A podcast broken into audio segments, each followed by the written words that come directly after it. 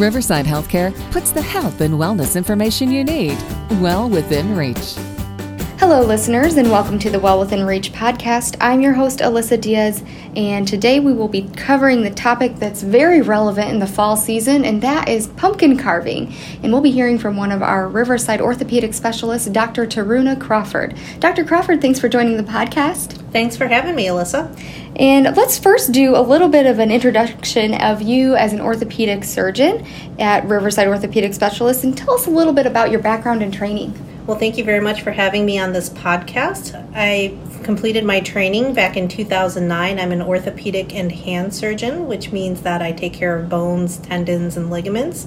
And I did additional specialty training and board certification with hand surgery. I did most of my training here in the Chicago area with uh, Northwestern for college and medical school. I went to Cincinnati for my orthopedic surgery residency training and then did additional uh, training in hand surgery at the Philadelphia Hand Centers before I moved back to the Chicago area.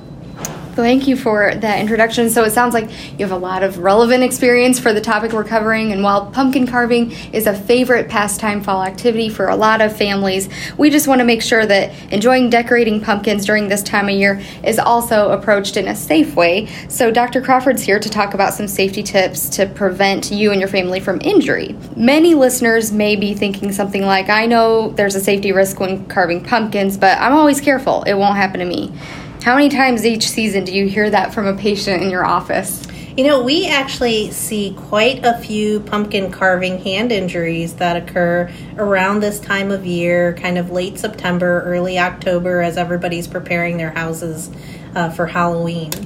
And we see probably at least about three or four injuries uh, each year, um, sometimes even more. That's pretty shocking um, and something that can be prevented. So let's talk about some tips that we can do to keep pumpkin carving safe at home. There's a number of things. You know, we definitely want Halloween to be a fun affair for everybody in the family, and we want to involve young children.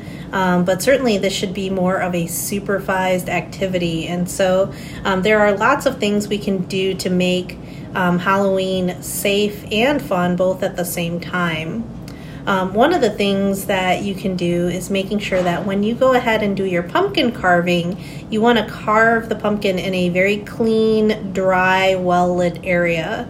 Um, you know, you want to make sure you get your pumpkin nice and clean, but you also want to dry everything off and not have moisture on your hands. You don't want um, the pumpkin to be wet and slippery as you're trying to carve, and certainly not your knife. You want to have a good grip on your tools that you're using, otherwise, that could lead to some injuries. And as I kind of referred to earlier, pumpkin carving should always have adult supervision. I know young children love carving pumpkins. They love making funny faces on them or scary faces.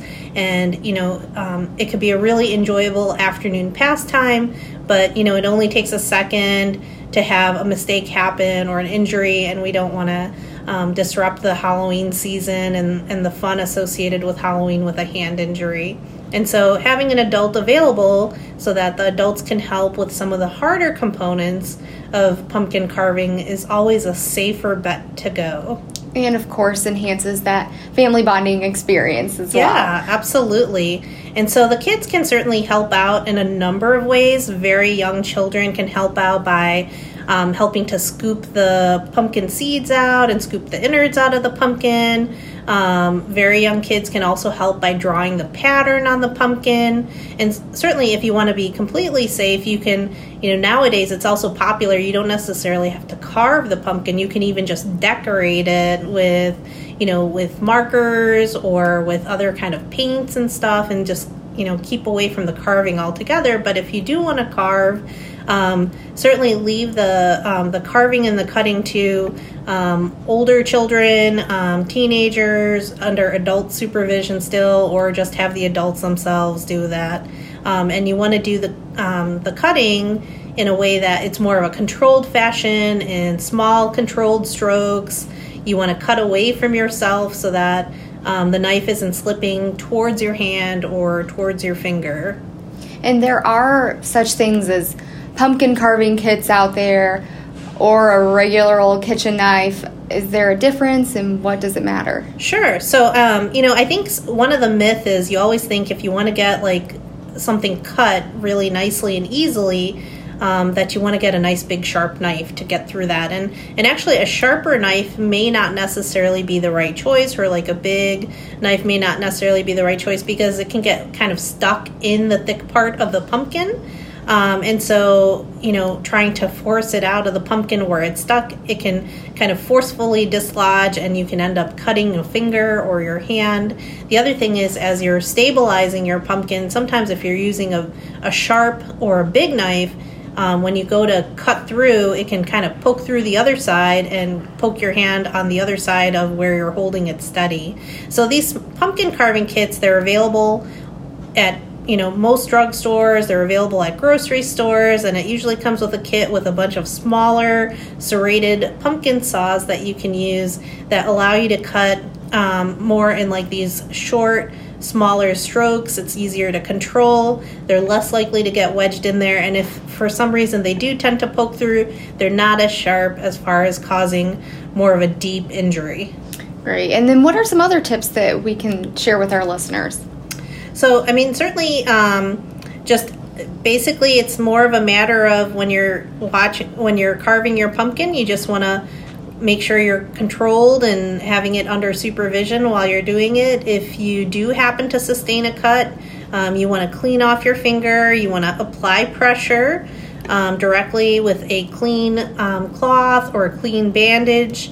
Um, and if you are not having, um, if the pressure is not controlling the bleeding, if you continue to have bleeding um, after about 10 or 15 minutes, or if you're feeling any kind of uh, sensory disturbance where there's numbness or tingling, or if you feel like you can't move an area or it's a deep cut, then certainly the safest thing to do is go ahead and proceed to an emergency room or an immediate care to have a medical professional evaluate your injury. So, any doubt, seek help. Correct. In closing, is there anything that we need to add for our listeners? No, I mean, I certainly um, am not saying that you shouldn't do pumpkin carving or enjoy the holidays, but there's certainly lots of ways we can um, we can go ahead and enjoy the holidays, but still kind of avoid injuries that make uh, make you end up in a doctor's office and um, end up having to go through um, any kind of procedures or um, having to have medical care. As long as we take some of these safety tips and um, take some care as we're having fun. Dr. Crawford, thanks for joining us on the podcast to talk about pumpkin carving safety tips. And in closing, enjoy the season's festivities like pumpkin carving. Just do it safely. To learn more about this topic and others covered on the Well Within Reach podcast, visit us online at riversidehealthcare.org.